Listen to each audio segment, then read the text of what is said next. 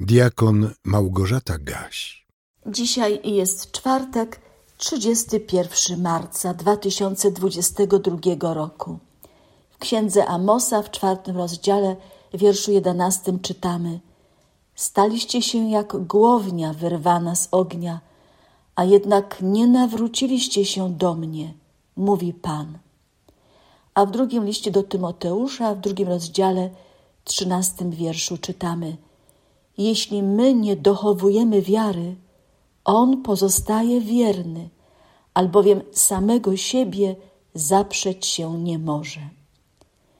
Przypomnę, że język grecki nie odróżnia wiary od wierności, pistis, wierzącego od wiernego, pistos. Wiara to nie tylko poznanie i afirmacja jakiejś prawdy, to także, a może przede wszystkim, pełne ufności zaangażowanie się wobec określonej osoby. Może nią być Bóg albo człowiek, traktowany jako prawda poszukiwana i ostatecznie uznawana w pewnym dialogu. Wiernym okazuje się ten, kto mimo doświadczeń czasu trwa mocno w wierze.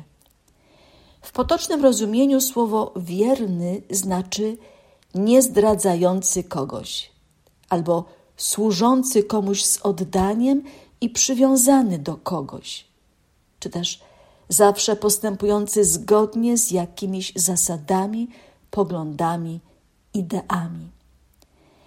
We współczesnym świecie często mówi się o zdradzie. Nikogo już nie dziwi brak wierności małżeńskiej.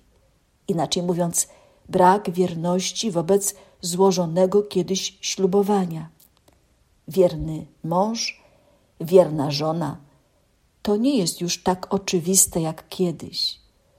Niestety nawet chrześcijanie niejednokrotnie akceptują i usprawiedliwiają zdradę małżeńską. A jak jest ze ślubowaniem konfirmacyjnym? Czy nie powinniśmy przypominać sobie i innym, że w ślubowaniu konfirmacyjnym przyrzekaliśmy Bogu wierność, jeżeli jest inaczej w naszym życiu, to znaczy, że dopuszczamy się zdrady. To brzmi mocno, ale przecież przeciwieństwem wierności jest zdrada.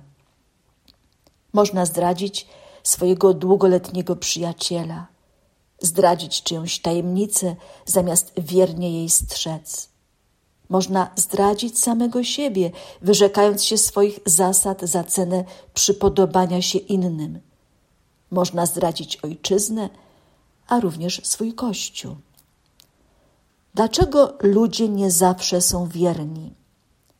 Sądzę, że dlatego, iż nie chcą odpowiedzialnie żyć, iż nie chcą ponosić ceny swojej wierności Bogu, drugiemu człowiekowi, zobowiązaniom, przyrzeczeniom, zasadom, sobie.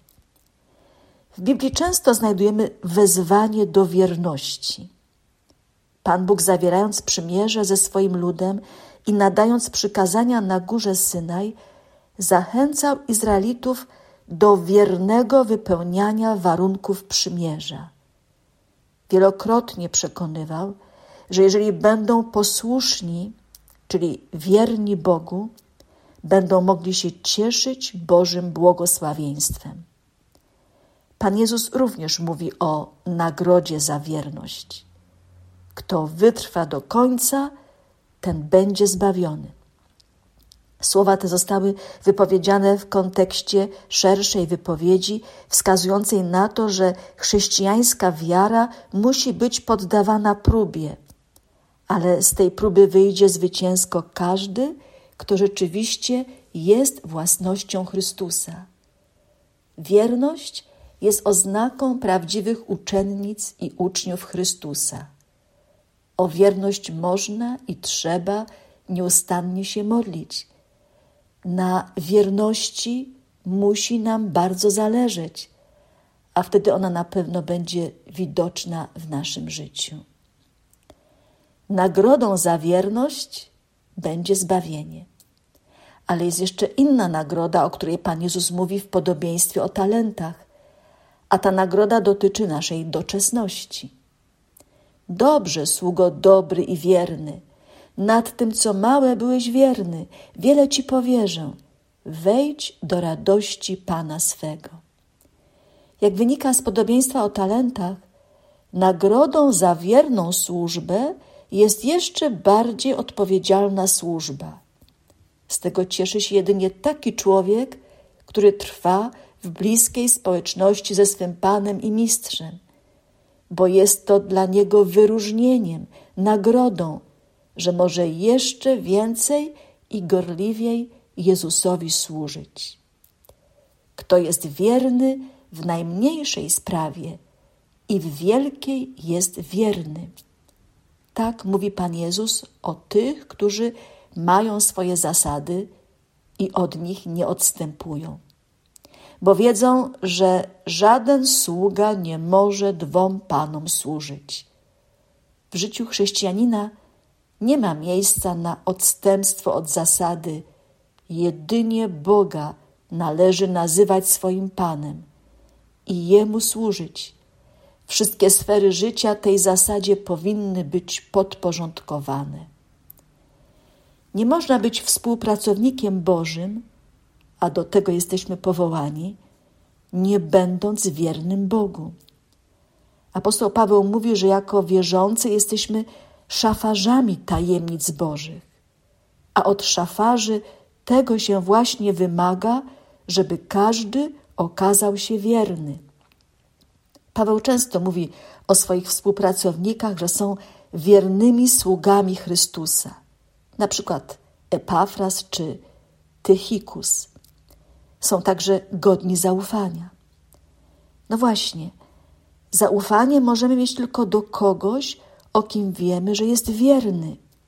Czyjaś wierność wzbudza nasze zaufanie. Najbardziej godzien zaufania jest Pan Bóg, o którym apostoł Paweł w drugim liście do Tymoteusza napisał: Jeśli my nie dochowujemy wiary, on pozostaje wierny, albowiem samego siebie zaprzeć się nie może. Natomiast w liście do Rzymian apostoł pyta, bo co z tego, że niektórzy nie uwierzyli? Czyż niewierność ich zniweczy wierność Bożą? Z pewnością nie, wszak Bóg jest wierny. Warto te słowa zapamiętać i warto do Boga całym sercem się nawracać, bo ze względu na to, że Bóg jest wierny swoim obietnicom, my mamy szansę powrotu do Niego chociaż wcześniej dopuściliśmy się zdrady. Nasza niewierność jest efektem naszego nieposłuszeństwa wobec Boga i w gruncie rzeczy odmową przyjęcia odpowiedzialności. Natomiast przyjmowanie odpowiedzialności nałożonych na nas przez Boga jest oznaką naszej wierności i dojrzałości duchowej. W Księdze Objawienia Świętego Jana w drugim rozdziale czytamy: Bądź wierny aż do śmierci, a dam ci koronę żywota. Amen. Więcej materiałów na www.trojca.waw.pl